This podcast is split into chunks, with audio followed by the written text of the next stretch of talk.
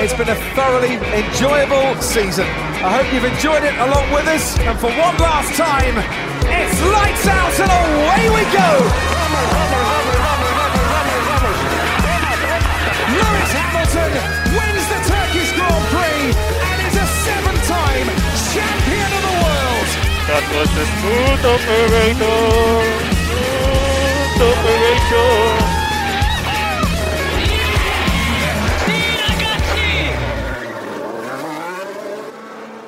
Herkese merhaba. Podstop Podcast'in bu bölümünde her zaman olduğu gibi Halil, Deniz ve ben Burak sizlerle birlikte Soçi'de düzenlenen Rusya Grand Prix'sini değerlendireceğiz. Beyler Rusya'da özellikle Soçi'de sondan ikinci kez bu pistte bir yarış izledik.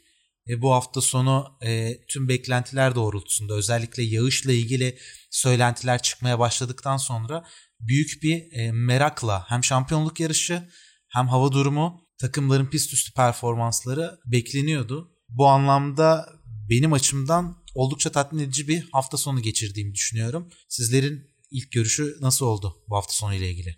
Özellikle Belçika'daki yarıştan sonra tabii yağmur gündemde olunca yağmuru seven tayfa biraz böyle yağmurdan aslında uzaklaşır gibi olduk. Ama bu yarış özelinde gerçekten yarışın son turlarında gelmiş olması, antrenman seanslarında oluyor olması Yağmur'un gayet keyifliydi.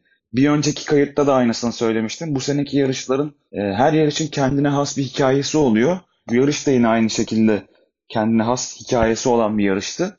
E, o yüzden hafta sonu benim özelimde de gayet keyifli geçti. Ben yarış hafta sonunu izlerken iki defa ayağa kalktığımı hatırlıyorum. Birisi sıralama seansının son bölümüydü. Diğeri de yarışın son 5 turuydu. Rusya'da hiç son yıllarda bu kadar keyifli bir yarış izlediğimi hatırlamıyorum.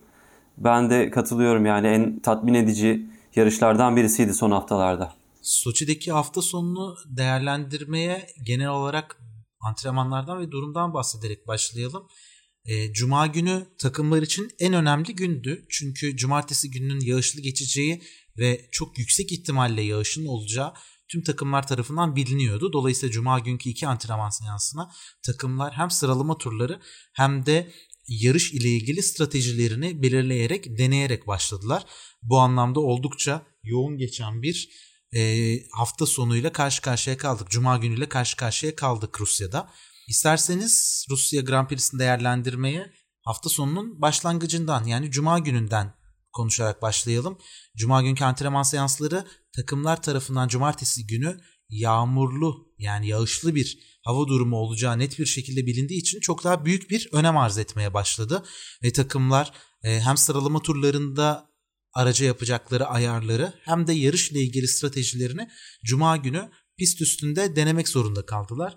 Ve bu anlamda oldukça yoğun geçen iki seans yaşadık. Cumartesi günü 3. antrenman seansı ise yoğun yağıştan dolayı iptal edildi. Tam da bu sürede pistten gelen görüntülere baktığımızda yani su birikintisi denemeyecek kadar yoğun. E, neredeyse göl gibi bazı alanlar vardı ve bu sebeple güvenlik e, sorunları e, sebebiyle cumartesi günü antrenman seansı gerçekleşmeden direkt sıralama turlarına geçildi. Biz de sıralama turlarıyla başlayalım isterseniz. Sıralama turlarında Verstappen aslında merak edilen durumdu. Red Bull e, Verstappen'in güç ünitesini Rusya'da değiştirme kararı aldı ve bu sebeple Verstappen gridin en gerisinde olacaktı. Kendisi de bir keşif turu yaptıktan sonra herhangi bir tur zamanı kaydetmeden kendini son sıraya yerleştirdi. Bunun haricinde herhangi bir sürprizle karşılaşmadık. Haas ve Alfa Romeo e, Verstappen'le birlikte gerideki beşliği oluşturan ekip oldu. Q2'ye geçtiğimizde ise Ferrari pilotu Leclerc de güç ünitesi değişikliğinden dolayı pistte çıkmadı. Herhangi bir keşif turu dahi atmadan garajı çekti ve sıralama turlarını burada noktaladı. Bir diğer Williams pilotu Nicolas Latifi de aynı şekilde herhangi bir şekilde Q2'de zaman turu kaydetmedi ve yarışa Leclerc ve Verstappen'le birlikte en arka sırada yer alacak şekilde devam etti. Q2'deki sürprizlerden birisi ise Alfa Tauri'lerin ve Sebastian Vettel'in e, çok ufak bir farklarla birlikte elenmesi oldu. Daha sonrasında Q1'de birazcık daha aksiyon ilerleyip daha farklı bir boyuta ulaşmaya başladı. Sebebi şuydu. Yağış tamamen bitmişti. piste atılan turlardan dolayı Q1'de ve Q2'de kalabalık araç sayısıyla piste atılan turlardan dolayı pist hızlı bir şekilde kurumaya başladı.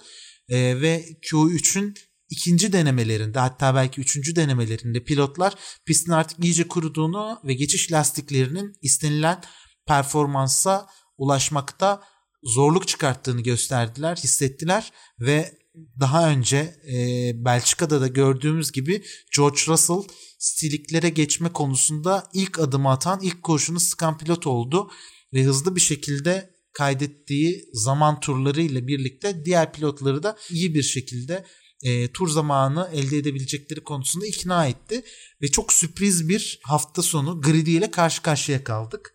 Genel anlamda bir değerlendirme yaptım. İsterseniz Q3'ün detaylarına birazcık daha birlikte girelim. Bu anlamda Deniz senin yorumların neler oldu? Q3'ün özellikle pilotların 5-6 dakika kala değişen lastikleriyle birlikte nasıl bir performans ortaya koymalarını bekledin ve nasıl bir sonuç aldın? E, tabii yağmurun bitmesiyle beraber dediğin gibi slick lastiklere geçen pilotlar, önce geçen pilotlar daha avantajlı oldular. Bu anlamda Russell e, tetiği çıkan, çeken oldu ve e, biz hatta konuşurken acaba pole pozisyonuna geçebilir mi, pole pozisyonunu alabilir mi diye kendi aramızda konuşmaya başlamıştık zaten.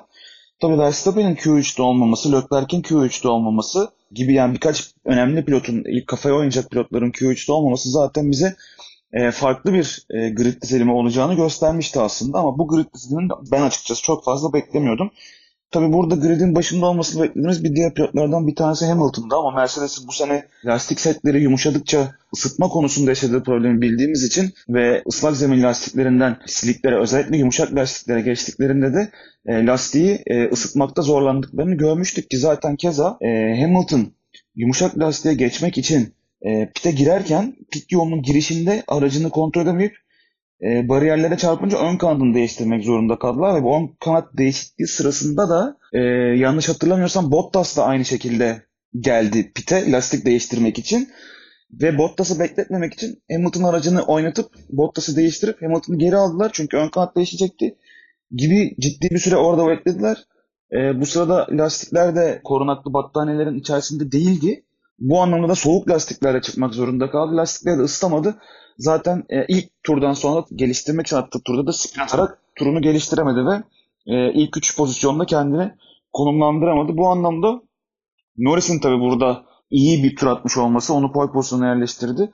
E, Sainz'dan zaten hafta sonu özelinde hem antrenmanlarda hem Q1 ve Q2'deki performansında e, böyle bir performans gelmesini bekliyorduk. Bu hafta Ferrari e, Leclerc'in aracındaki motoru değiştirdi ve motorun ne kadar aslında kuvvetli olduğunda bize e, bir tık gösterdiler e, yarış sırasında. E, burada tabii sürpriz dediğimiz gibi biz birinci sıra beklerken üçüncü sırada olan Russell'da oldu. Yani e, Williams gibi bir araçtan bu sene özellikle e, sıralama turlarında keza son dönemde yarışta da gerçekten iyi performanslar sergiliyor. E, böyle performansları görmek inanılmaz mutlu ediyor. Önümüzdeki sene bir de Mercedes'e geçecek olmasına e, düşünürsek bu performansla beraber e, seneye işler iyice karışacak gibi gözüküyor.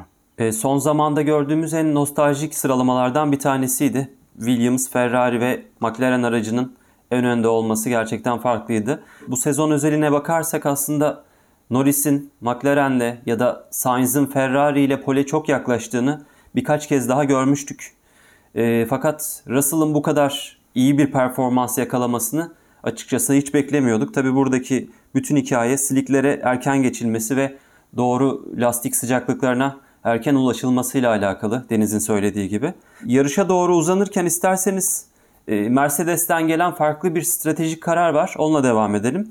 Verstappen bildiğiniz gibi en arkadan başlayacaktı ve e, ikinci pilotları Bottas'ı belki Verstappen'i yavaşlatmak için, onun ön sıralara hızla tırmanmasını önlemek için ya da biraz olsun onu geride tutabileceğini düşünmek ümidiyle tekrar bir güç ünitesi değiştirerek arka sıradan başlatma kararı aldılar. Bu karar açıklandığı zaman gerçekten ben hani bu işin altında başka bir şey olabileceğini düşündüm. Çünkü bu nereden bakarsanız bakın bence çok e, tutarlı ve iyi bir strateji gibi görünmüyor. E, hali hazırda takımlar şampiyonasında önlerden başlayacak bir pilotunuzu tutup 10 sıra geriden sırf bir pilotu birazcık daha olsun geride tutabilme ümidiyle geriye atmak bence çok mantıksızdı. E, bu konuyla ilgili de biraz konuşalım isterseniz. Yani gerçekten Mercedes'in böyle bir karar alması şaşırtıcı oldu benim açımdan da açıkçası. Birçoğumuzun açısından bir şaşırtıcı oldu. Çünkü Zaten bir hafta önce zaten motor değişikliği yaparak yani motor ünitesinin değişiklikle beraber İtalya'da zaten son sırada başlamıştı yarışa. Ee, akabinde zaten bunun bir ihtiyaç olmasından ziyade bir takım düşüncesi olmasını da e, internette oluşturulan bir mimi e, Instagram postu olarak paylaşmasından zaten hepimiz anladık. Yani böyle bir kendi fotoğrafının arkasında bir motor e, çöplüğünde bir sürü böyle motorun olduğu bir fotoğraf paylaşıp hani işte Valtteri Bottas'ın motorları gibi böyle bir paylaşımda bulundu ve sonrasında zaten sanırım takımın aralarında da bir bir anlaşmazlık oldu sanırım paylaşımdan dolayı ama yani Mercedes'in böyle bir karar vermiş olması gerçekten bence de çok çaresizce bir karar. E, hafta sonu özelinde Toto Wolff'un da açıklamaları vardı. Geriye kalan yarışlarda bize en uygun pistlerden bir tanesi burası. Bunun haricinde bir ya da iki tane daha pist olacak. Verstappen'in e, motor değiştirdiği hafta Red Bull'la olan aradaki farkı açmak istiyoruz vesaire gibi ama yani bir pilotunu kalkıp da Verstappen'in önüne koymak bu şekilde bir karar alındığını ben açıkçası daha önce görmemiştim. Şahsen bana ve dinlediğim diğer kayıtlarda arkadaşlarımla paylaşımlarında çok mantıklı gelmedi. Çünkü yani Verstappen önüne Bottas'ı koyuyorsunuz. Evet e, bir tur ya da iki tur tutabiliyor ama bu gibi yağmur ihtimalinin yüksek olduğu, geçişin nispeten zor, nispeten kolay olduğu pistte yani çok mantıklı bir hareket gelmedi bana ve e, dediğimiz gibi de takımlar şampiyonasında aslında pozisyondan o rekabetçi olabilecek iki pilotun e, önde kalabilmesi pozisyonunda zora sokmuşlardı aslında ki e, şans eseri son turlardaki e, Yağmur'la beraber de yarışta tekrar konuşuruz ama Bottas da e, bütün yarışı 14. sırada götürdüğü yarışı son turlarda erken pite girerek 5. sırada tamamlamayı başardı şans eseri. E, Mercedes için bence e, zor geçecek bir Bottas özelinde geçecek karar verilmiş bir hafta sonunu ucuz diyebiliriz. Ben de şu şekilde gördüm. Şimdi özellikle önümüzdeki sezondan itibaren bütçe kısıtlamasının bu kadar çok konuşulduğu dönemde Mercedes hatırlarsanız sezonun başında bunun çok kritik bir karar olduğunu, kendilerini buna doğru adapte ettiklerini açıklamışlardı. Bundan dolayı da e, birçok durumda, birçok konuda daha muhafazakar kararlar alabileceklerini hissettirmişlerdi. Her ne kadar net bir açıklama yapmamış olsalar da. Geçtiğimiz yıldan itibaren ki bu kural ertelemesi o zaman belli değildi. Önce DAS'a yaptıkları yatırım, daha sonrasında bu sezon motor değişikliğinden, güç ünitesi değişikliğinden kaynaklı çıkan maliyetler aslında Mercedes'in söylemleriyle eylemlerinin birbirine tutarlı olmadığını ve şampiyonluk konusunda ihtiyaç duyduklarını gösteren en önemli kriterlerden birisi oldu. Ben de bunu bu şekilde yorumladım. O yüzden sezon bitene kadar ellerine geçebilecek her fırsatı değerlendirecekler. E, bir diğer nokta da önümüzdeki seneden itibaren e, bu ve bunun gibi aksiyonları artık göremeyeceğiz. Çünkü bütçe kısıtlamasından dolayı takımların bu tarz lüks aksiyonlar ya da harcamalar yapabilmelerine olanak sağlamayan bir sistemle karşı karşıya kalacağız. Bakalım ilerleyen günlerde, ilerleyen sezonlarda ne gibi farklı taktiksel e, aksiyonlar alınacak birlikte göreceğiz. İsterseniz yarışa geçelim yavaştan. İlk olarak e, McLaren'dan başlayalım istiyorum. Çünkü e, McLaren hem Lando Norris hem de Daniel Ricciardo'nun performansıyla pazar gününün en çok konuşulan takımlarının başında geldi. Lando Norris yarışı oldukça iyi götürerek başladı. Fakat yarışın sonuna doğru alınan aksiyonlar ona büyük bir hayal kırıklığı yarattı. Ee, şimdi neler olup bittiğini konuşmaktansa birkaç konu başlığını seçerek ilerlemek çok daha sağlıklı olur diye düşünüyorum. Bunlardan birincisi starttaki aksiyonda zaten pole pozisyonda başlayan pilotun ilk virajı önde götürmesinin mümkün olmadığı e, takvimdeki belki de tek nadir pist diyebiliriz. Yani tek pist olabilir. Belki e, Meksika'da da benzer durumlarla karşılaşabiliriz ama o bile bu kadar soruna sebebiyet verebilecek kadar uzun bir düzlüğü yok. Daha kısa bir düzlüğü var. E, bu anlamda o da yerini kaybetti. E, fakat biz burada genelde 3. sıradaki pilotun daha önde olduğunu görmemize rağmen burada 3. sırada George Russell vardı. O da belki aracının performansı, belki kalkıştaki ivmesinden dolayı e, hem kendini öne atamadı hem de arka taraftaki pilotları da aslında birazcık geride tuttu. Bu da Carlos Sainz'in işine yaradı. Lando Norris her ne olursa olsun Sainz'la arasını çok fazla açmadan tekrardan yarışta iyi bir performans sergilemeye başladı ki Sainz'i geçtikten sonra da e, yarış temposunu kendi istediği gibi dikte ederek e, büyük anlamda önder olarak e, yarışı devam ettirdi. E, fakat burada Lando Norris'in birazcık psikolojik gelişimine bence dikkat çekmemiz lazım. Onun da kariyerinde unutamayacağı bir e, yarış geçirdiğini düşünüyorum. Ben bunu birazcık şöyle e, değerlendirmek istiyorum. Şimdi şampiyon pilotlar ya da şampiyon olmaya aday pilotlar e, bu şampiyonluk serüvenlerine giderlerken mutlaka e, kendi kariyerlerinde bazı kilometre taşlarıyla karşı karşıya kalıyorlar. Bunlar hem kazandıkları yarışlar hem pole pozisyonları yani direkt olarak performanslarına puan olarak podyum olarak ya da birincilik olarak elde ettikleri şeyler olabiliyor. Hem de bunun haricinde e, kendi mental gelişimlerini sağlayabilecek bazı kilometre taşlarını da geride bırakıyorlar. Bunu herkes de gördük. İşte Lewis Hamilton e, şampiyon olduktan sonra uzun süre ara verdi. Mercedes'e geçişi, buradaki olgunlaşması, Niki Lauda'nın etkisi derken bambaşka bir e, noktayla karşı karşıya kaldı. Max Verstappen kariyerinin başlangıcında çok uzunca bir süre yaptığı acemice hatalar, agresif sürüşler ve sürekli yarış dışı kalmasıyla bu süreçleri geçirdi. Yakın zamanda e, Ferrari pilotu Charles Leclerc son iki yılda özellikle Ferrari'deki ilk sezonunda e, birçok yarışı önde götürürken teknik e, bazı sorunlardan, hatalardan dolayı geride kaldı. Yarışı bitiremedi, çekilmek zorunda kaldı ya da liderliği kaybetti. Bu ve bunun gibi yaşanılan konular bence şampiyonluk adayı olan özellikle genç sürücüleri ki buna George Russell'ı daha katmıyorum onun örneklerini hepimiz gördük yaşadık zaten.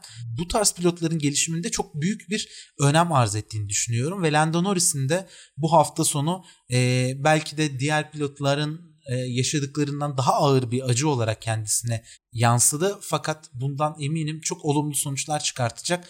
Bundan sonra Türkiye'ye kadar onun için oldukça zorlu bir mental süreçten geçecek. Bunu ne kadar kısa sürede atlatırsa e, kendisine ekleyeceği kazanımlarla birlikte e, gelecekte çok daha farklı bir e, pilot haline getireceğini düşünüyorum. Bu anlamda sizin Lando Norris ve Daniel Ricciardo ile ilgili yorumlarınızı da duymak isterim. Bu evet bir e, kariyerinde herhangi bir pilotun başına bu şekilde bir şey geldiğinde bir öğrenim, bir tecrübe olarak bunu cebine koyabilir. Şöyle katılmıyorum buna. Katılmıyorum demeyeyim tabii ki katılıyorum ama bu kararı almış olsalar takımla beraber lastikleri değiştirmiş olsalardı, girseydi ya da kazansaydı da bunu bir tecrübe olarak cebine koyamaz mıydı bilemiyorum. Mesela Leclerc mesela çok doğru bir örnek verdi. Mesela 2019 Bahreyn Grand Prix'sinde bütün yarışı çok önde götürüp e, son turlarda Hamilton ve Bottas'a geçilip yarışı 3. sırada bitirmişti bir motor probleminden dolayı. Zaten bu yarış sonunda Leclerc'e sorduklarında e, ne düşünüyorsun hani bu olayla ilgili diye. O da hani Norris'in şu an ne hissettiğini tahmin edebiliyorum. E, çok ağır olmalı gibi cevaplar verdi. Evet bir pilotun e, yaşamak istemeyeceği türden bir şey ki özellikle hepimizin gözünün önünde mekanikerler onu pite çağırıyorken yağmurun artacağını söylemişken hani Şadap gibi böyle gayet sert bir şekilde e, tersleyerek e, vermiş olduğu cevap bile okları biraz onun üzerine göndermişti ama yarış sonunda da e, gerçekten hani ne kadar üzgün olduğunu ve ne kadar pişman olduğunu bu kararla alakalı hepimiz gördük. E, buradan tabii bir pilot özelinde ne kadarını alıp cebine koyacağını, ne kadar tecrübeyi e, alacağı, onun e, gelişimi için ve onun kariyeri, onun ne kadar iyi, başarılı bir sporcu olacağını e, bizlere göstermiş olacak. O anlamda e, yani gerçekten acı bir deneyim, acı deneyim derler ya o o şekilde bir şey bir bir e, bir durum gerçekleşti. E, Ricardo'ya da bakarsak e, talihsiz bir e, pit stopla beraber yine zaman kaybı yaşadı.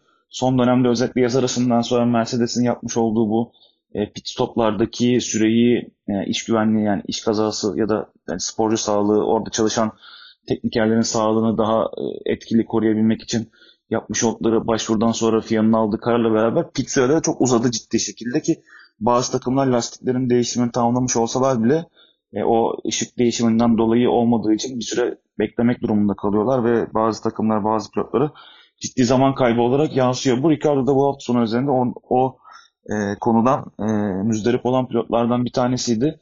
E, daha iyi bir pozisyonda çıkması durumunda e, daha rekabetçi olabilirdi ama onun da hafta sonunda e, bu şekilde pit stopla beraber zedelendi diyebiliriz. Benzer örneklerini de geçmiş yıllarda 2010'lu yılların öncesinde Hamilton'ın gençlik yıllarında diyelim daha doğrusu benzer stratejiler uyguladığını, hatalar yaptığını çok görmüştük aslında. Şimdi baktığımız zaman 100.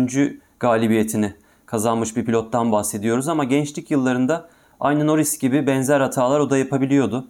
Tabi bu hatayı sadece Norris tarafına yıkmak e, ne kadar doğru bilmiyorum. Bir yandan pit duvarı da belki çok daha net bir şekilde e, direktif gönderebilirdi ama e, Norris'in e, sert bir şekilde yarış mühendisine söylediği şeyler belki o tarafı da birazcık etkilemiş olabilir. Öte yandan Norris ön sıralarda galibiyet için yarışmaya ya da pol pozisyondan kalkmaya çok alışık bir pilot olmadığı için de bu tarz hatalar yapmasının normal olabileceğini düşünüyorum. Siz de zaten söylediniz.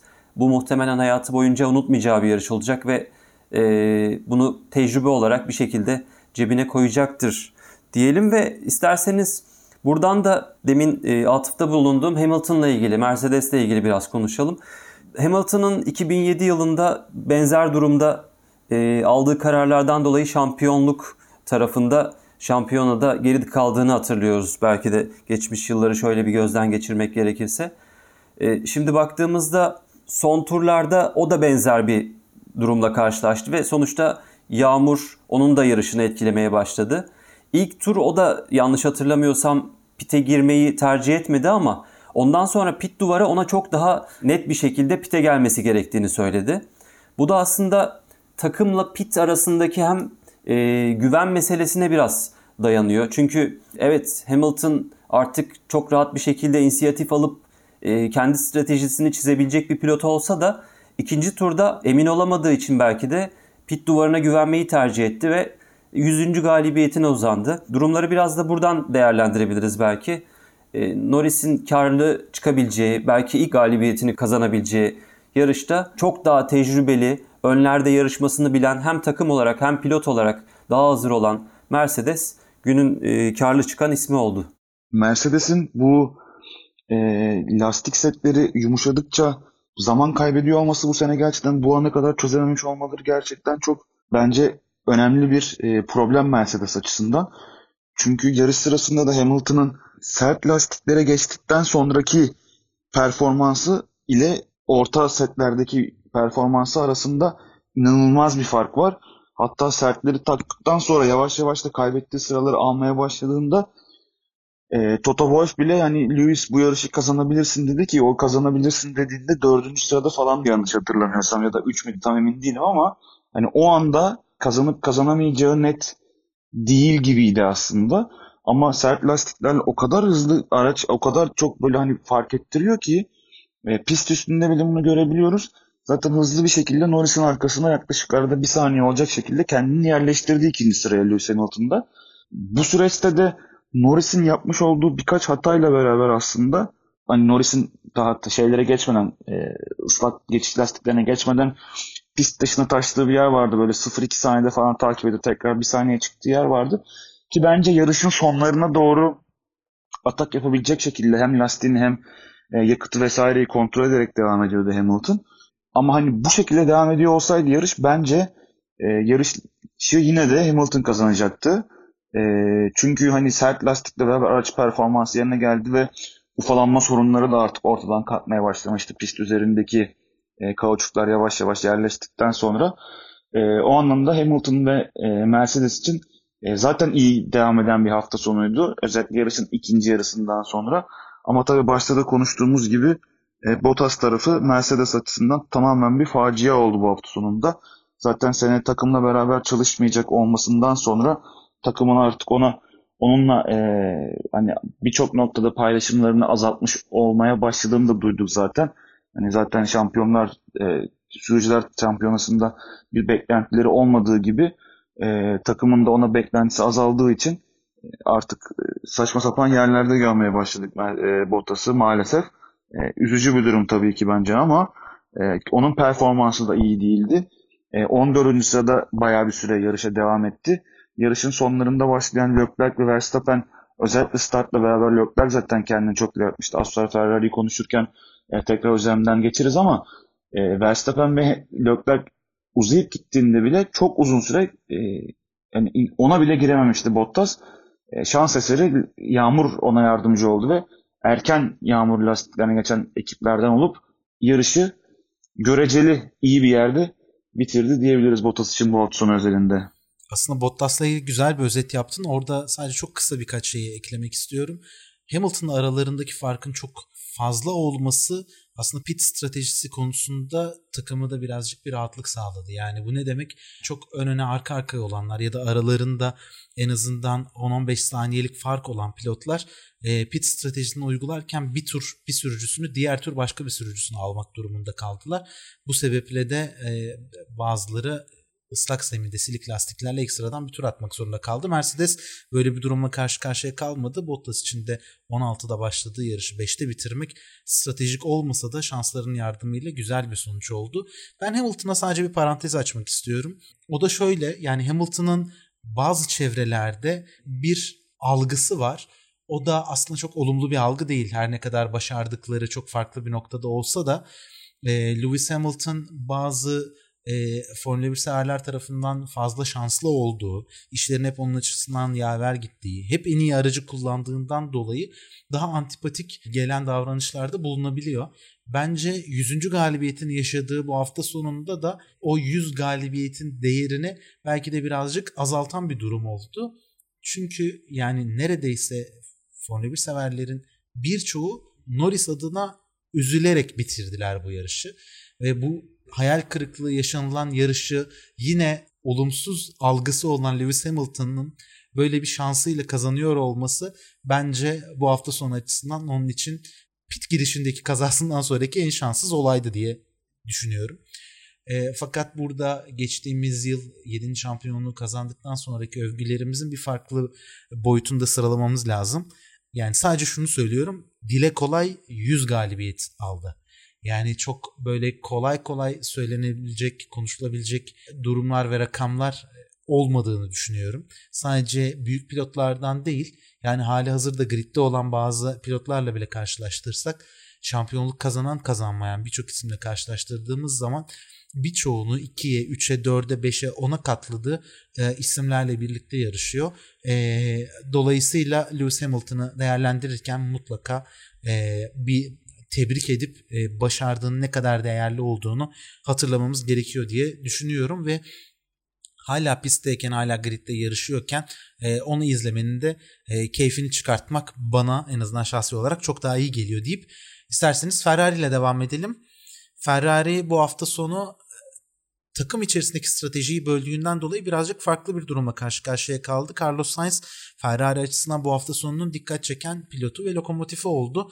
E, startta oldukça etkileyici bir iş başardı. Norris'i konuşurken bahsetmiştik. Fakat bir türlü çözülemeyen bir sorunla lastik aşınma durumuyla tekrardan karşı karşıya kalındı. Sainz'ın lastik aşınma sorununu yaşaması, daha sonrasında bir lokomotifin arkasında kalması, temposunu arttıramaması ve takımın ona e, telsizden yarış içerisinde bence e, bir diğer eleştirilebilecek konulardan birisi olabilir diye düşünüyorum. En fazla 5. olabiliriz anonsunu yapmasıyla birlikte Sainz'ın performansını sizler nasıl buldunuz? Ferrari'yi nasıl değerlendiriyorsunuz? Söylediğin gibi aslında Carlos Sainz startta yer aldı kendisini ön sıralara çok iyi taşıdı. Doğru bir yarış çizgisi tutturdu arka taraftaki diğer takım sürücülerine göre. Fakat hem yarış mühendisinin ona söylemiş olduğu bu 5. en iyi sonuç olabilir bizim için gibi bir açıklama talihsizdi. Aynı zamanda Ferrari'nin her şeyin iyi gidebildiği bir haftada e, bazen pit duvarının hata yaptığını, bazen mekanikerlerin pit stopta hata yaptığını görüyoruz ve bir şekilde yarış hafta sonundan çok daha iyi sonuçlar elde edebilecekken vasat sonuçlarla yani üçüncülükten daha iyi sonuçlar alabilirdi bence Sainz. E, buna rağmen vasat bir sonuçla e, hafta sonunu kapatmış oldular. Lökler tarafına gelirsek yarış sonundaki yağış durumunda doğru karar veremediler ve yağışın kazanan isimleri değil kaybeden isimleri arasında yer aldı. Ben Ferrari'nin şampiyonluk mücadelesi verebilmesi için önünde uzun bir süre olduğunu düşünmeye başladım açıkçası. Bu hafta sonu özelinde Ferrari'ye aslında ben e, çok daha e, olumlu bakmaya başlamıştım. Çünkü Cuma günü ki süreleri gerçekten çok iyiydi bence Ferrari'nin. Leclerc'in geride başlıyor olması takımın da dediğimiz gibi e, stratejiyi ikiye bölmesi e, zorunda bıraktı aslında takımı. E, Sainz'ın evet bu sene genel olarak Ferrari'nin karşılaştığı bu lastik aşınma problemi yine karşılaştı ve e, iyi bir götürebileceği yarışı Norris'e geçildikten sonra pite, erken pite girerek özellikle e, lokomotifin ortasında kalmasıyla beraber ciddi zaman kaybına başladı. Şey konusu çok önemli gerçekten. Mesela bir pilot e, mesela Mercedes tarafına baktığınızda Toto Wolff çıkıp diyor ki Lewis bu yarışı kazanabilirsin diyor. Öbür tarafta Carlos Sainz'den 5. olabilirsin gibi bir e, talihsiz bir açıklama yapılıyor. Yani bu açıklamanın yapılıyor olmasının ya belki bir açıklaması vardır bilmiyorum ama böyle bir açıklamanın e, pilot üzerindeki e, olumsuz etkisinde düşünülerek yapılıyor olması lazım. O yüzden çok da böyle e, bir tık e, moral bozucu ol, olmasını anlayış a, anlayabiliyorum yani en azından anlayabiliyoruz diye düşünüyorum. E, bu sene gerçekten e, çok konuşulmasa bile e, Leclerc'in Leclerc'ten daha fazla puan topladı diye biliyorum yanlış hatırlamıyorsam. E, ve podyumlarda da öne geçti. Gerçekten önemli bir başarı onun için. E, yalnız Leclerc tarafında, yani Ferrari tarafında sevindirici bir noktada şu. E, bence yapmış oldukları yeni güncelleme motorda yeni e, bir e, parça değişikliği onlara e, ciddi anlamda bir zaman kazandırdı bence. Çünkü e, yağmur öncesinde ilk startta çok ciddi bir iyi bir kalkıştan sonra yarışı uzun süre Verstappen'in hemen arkasında takip etti. Yani normalde bizim e, Red Bull'un hızına e, bildiğimiz hızına ayak uydurdu. Aynı tempoda götürdüler uzunca bir süre. O yüzden e, Ferrari için bence e, bu aksiyonun en önemli, en olumlu gelişmesi Carlos Sainz'ın başarısının yanında bu e, olumlu gelişme oldu bence diye e, düşünebiliriz. Tabii Leclerc de yağmur gelmeseydi belki farklı yerlerde bitirebilirdi ya da o da erken girseydi e, lastikleri değiştirmek için e, çok e, iyi bir yerde bitirebilirdi özellikle bu hafta sonunu diye düşünüyorum. Devam etmeden önce şunu merak ediyorum. Tekrar hani bu, çünkü gerçekten Carlos Sainz'ın bu en fazla 5. bitirebilirsin konusuna çok takıldım. Ee, yarış sonunda şöyle bir açıklama gördüm. Giovinazzi sanırım ilk turdaki temasından sonra yarış boyunca e, takımın radyosundan gelen mesajları alamadığına dair bir haber okudum. Çok detayını hatırlayamıyorum doğru, doğru. şu anda ama yani bir anda hani bir pilot hiçbir mesaj alamıyorken yarışı tamamlıyor ve bir şekilde bir yerlere getirebiliyorken e, bir pilota bu şekilde bir e, açıklamanın yapılmış olması gerçekten çok e, talihsiz. Şansım olsa Ferrari'ye soru sorabilecek olsam herhalde bu soruyu sorardım. Ben bununla ilgili şeyi hatırlıyorum yanlış hatırlamıyorsam Andreas Seidel McLaren takım patronu e, bu sene içerisinde Daniel Ricciardo'ya tempon çok çok iyi gidiyor daha da iyi yapabileceğini biliyoruz. Ön tarafla aynı tempoyu yakaladık şeklinde aslında öyle olmamasına rağmen bu tarz motive edici mesajlar verdiğini hatırlıyorum. Geçtiğimiz yıllarda geride olan farklı pilotlara da aynı durumla karşılaşılmıştı. Yani bu realistik davranma durumu en azından kanının son damlasına kadar yarışıp daha iyisini başarmaya çalışan bir pilota söylenmeli mi söylenmemeli mi konusu bence epeyce tartışma e, götürecek. Eminim bunu da e, garajda tekrardan konuşmuşlardır takımlar diye düşünüyorum. İsterseniz bununla beraber Red Bull'a geçelim. E, Red Bull'da Max Verstappen söylediğimiz gibi yarışı en geriden başlamıştı. Çok uzun süre bir lokomotifin gerisinde kaldı. Bir türlü ön taraflara geçemedi. E, temposunu iyi tutturmuştu e, fakat daha sonrasında e, geride kaldığı için bir türlü ilerlemeye başlayamadı. Yani ön sıralara kadar tırmanmaya başlayamadı. E, ve hava durumunda yaşanan değişiklikle birlikte oldukça önemli bir e, fırsat eline geçti. O da bunu belki de hayal edemeyeceği kadar iyi bir şekilde değerlendirmiş oldu.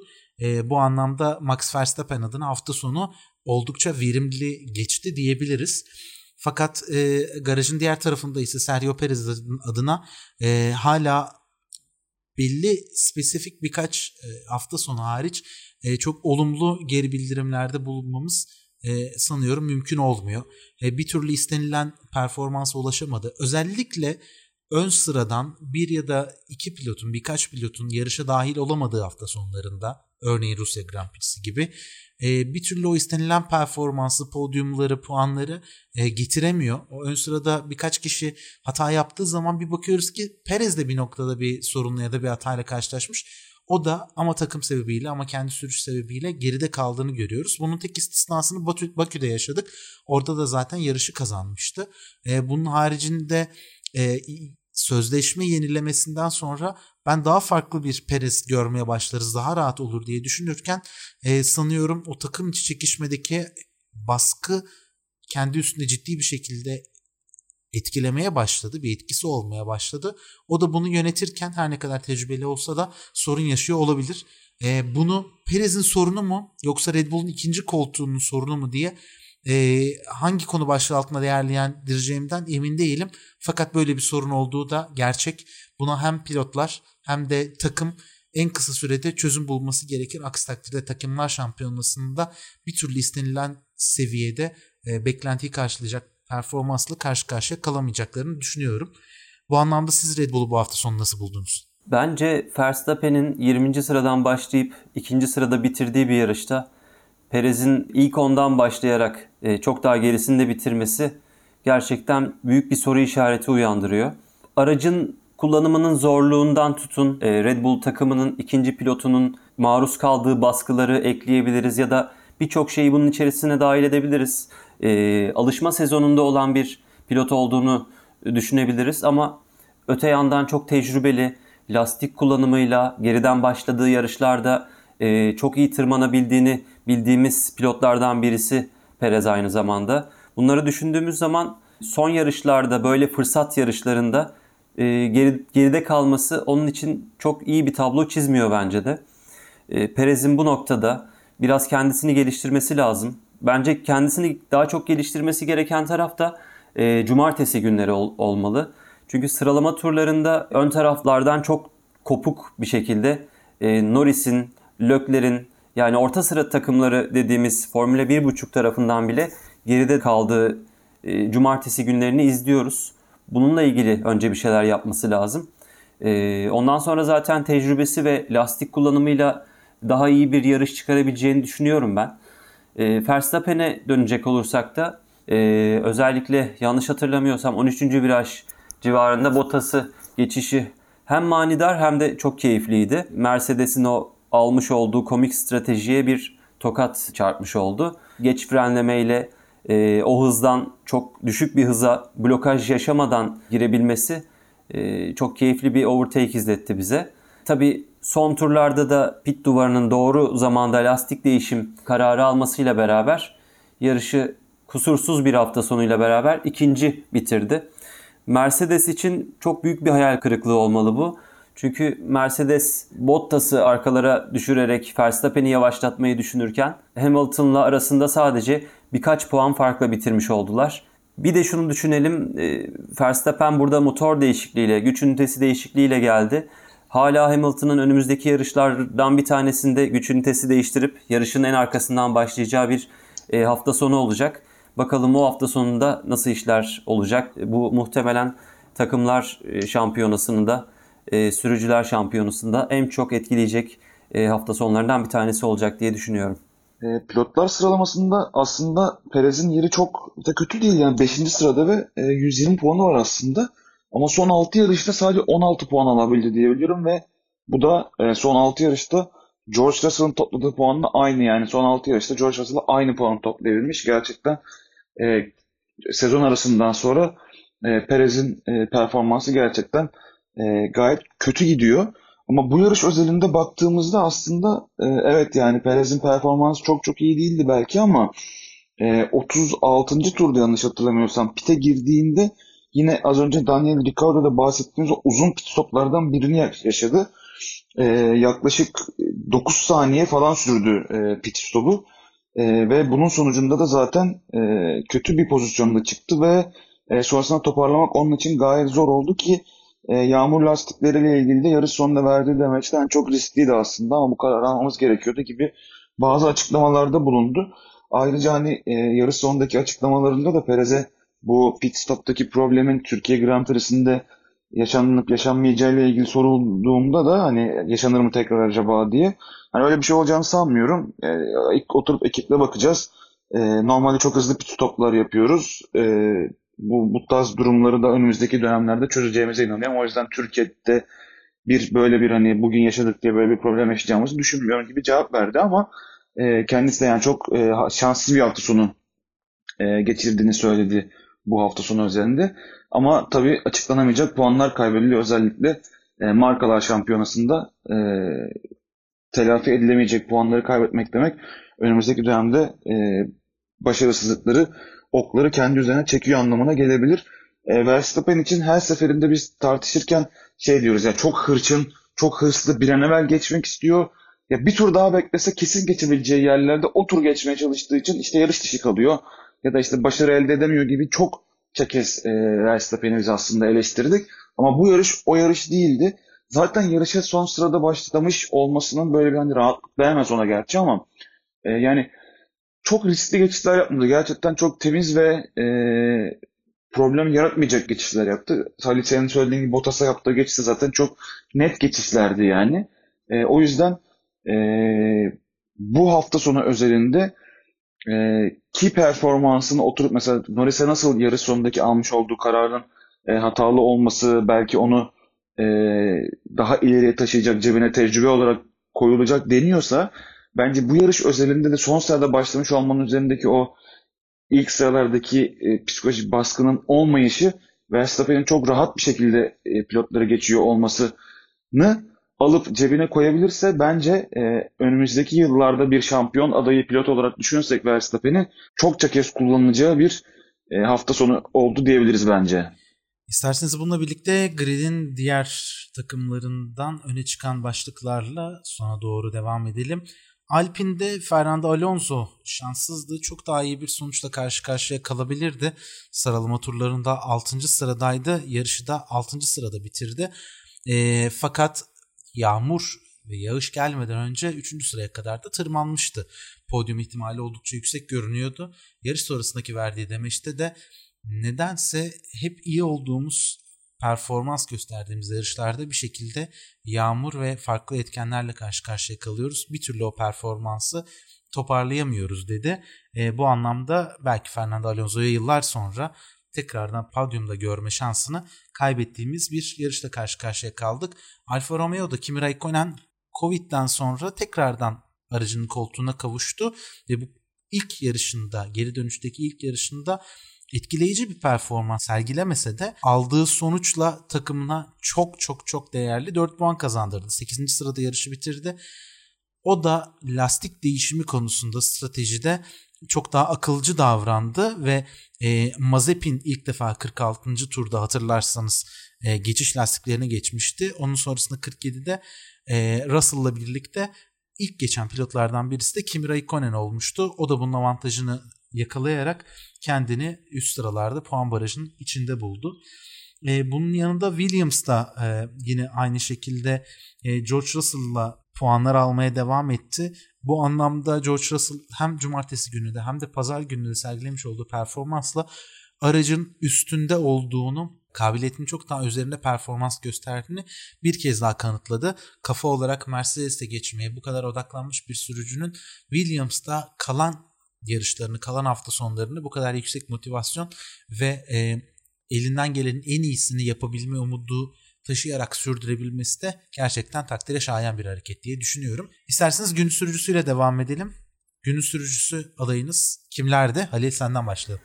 Ee, yani gönül isterdik keşke... Zor soru değil mi? evet. Ee, hiç de düşünmedim podcast'ın buraya geleceğini.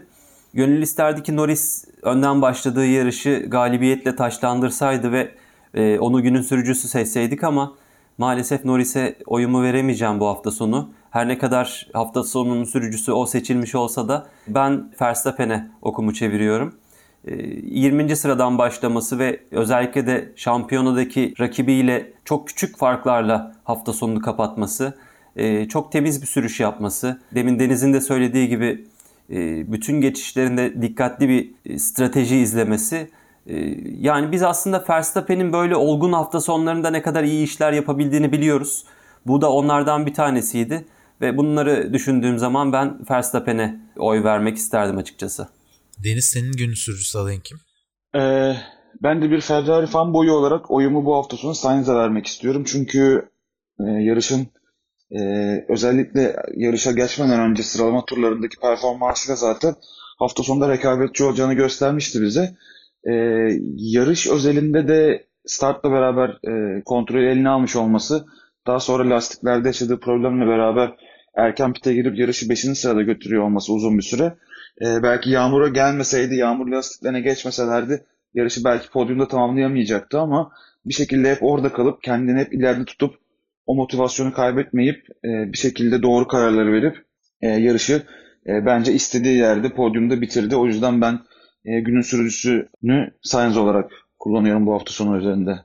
Ben de günün sürücüsü adayımda Halil'le aslında birleşiyorum. Max Verstappen e, sadece kağıt üstünde değil pist üstündeki performansla da pazar gününün en etkileyici performansına sahip olduğunu düşünüyorum. E, tekrar tekrar aynı şeyleri tamamlamamıza gerek yok ama neden günün sürücüsü seçtiğimi performansın dışında e, tek bir noktayla açıklıyorum. E, bir önceki yarışta ezeli rakibinizle çok ciddi bir kaza yaşıyorsunuz ve buradaki yaptığınız performanstan dolayı yani kaza esnasındaki tutumlarınızdan dolayı 3 sıra grid cezası alıyorsunuz. Ee, bu sebeple geride yani 3 sıra geride başlayacağınız belliyken güç ünitesi değiştirip en arka sıraya gidiyorsunuz. Ve yarıştığınız pist de kurulduğundan beri ilk Grand Prix yanlış hatırlamıyorsam çok eski yıllarda yapılmış yani 50'lerde 60'larda ya da o dönemlerde iki yarış yapılmış daha sonra ara verilmiş o zamandan beri sadece Mercedes'in kazandığı bir pist. Sadece lafta değil sonuçta ve gerçekte de rakibinizin çok kuvvetli olduğu takvimdeki belki de tek pist. Yani kazanıp iyi bir noktada bitirme ihtimalinizin çok düşük olduğu bir yer. Şimdi tüm bunları alt alta koyduğunuzda mental açıdan hazırlanması çok zor bir hafta sonunda bir pazar gününde cumartesi günü piste çıkmadığı bir pazar gününde neredeyse tek keşif turuyla tamamladı cumartesi gününü antrenmanlarda iptal olunca Cuma'dan aldığı detayla birlikte pazar günü sergilemiş olduğu performans ve bu mental e, kırıl, kırılganlığa karşı sağlam duruşu e, bence Verstappen'i bu pazar günü günün sürücüsü yapmaya beni ikna eden noktalardan birisi oldu. E, ve o da bu performansını da podyumla ve ikincilikle süslemesi ona inanılmaz bir moral olduğunu düşünüyorum ve bir sonraki yarış hafta sonunda Türkiye'de e, bu moral motivasyonu her anlamda pist üstünde de göreceğimiz, yaşayacağımıza inanıyorum. Bu hafta sonu Soçi'de Rusya Grand Prix'sini birlikte değerlendirdik ve senenin en beklenen anına geldik. Önümüzdeki yarış hafta sonunda bir hafta ara var. Ondan sonraki hafta sonunda İstanbul Park'ta Türkiye Grand Prix'si düzenlenecek. Biz de eğer bir terslik olmazsa e, hafta sonu İstanbul Park'ta yerimizi alacağız. Umarım yarıştan sonra bu sefer e, canlı izlediğimiz bir yarışı edindiğimiz bilgilerle tüm hafta sonundan yaptığımız gözlemlerle hem pist üstünde hem pistin çevresinde hem de görüştüğümüz konuştuğumuz medyadan ya da takımlardan kişilerle birlikte aldığımız bilgilerle özel bir programla süsleriz ve bir sonraki hafta tekrardan burada sizlerle birlikte oluruz diye düşünüyoruz. Bu arada bir duyurumuz olsun. YouTube hesabımızda bu hafta içinden itibaren Türkiye Grand Prix'sinin nasıl başladığına yönelik yapmış olduğumuz bir e, Podstop Originals belgeselimiz olacak. Ufak bir bilgiselimiz olacak. YouTube hesabımıza ve sosyal medya hesaplarımızdan e, bu videoyu izlemenizi, beğenmenizi ve yorumlarınızı yazmanızı rica ediyoruz. Önümüzdeki hafta sonu Türkiye Grand Prix'sinden sonra yine yarış değerlendirmesinde hep birlikte burada olacağız. Haftaya görüşmek üzere. Hoşçakalın. Hoşçakalın. Hoşçakalın. Lewis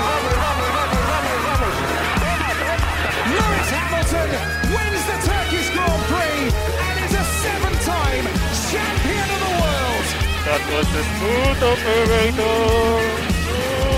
Smooth operator.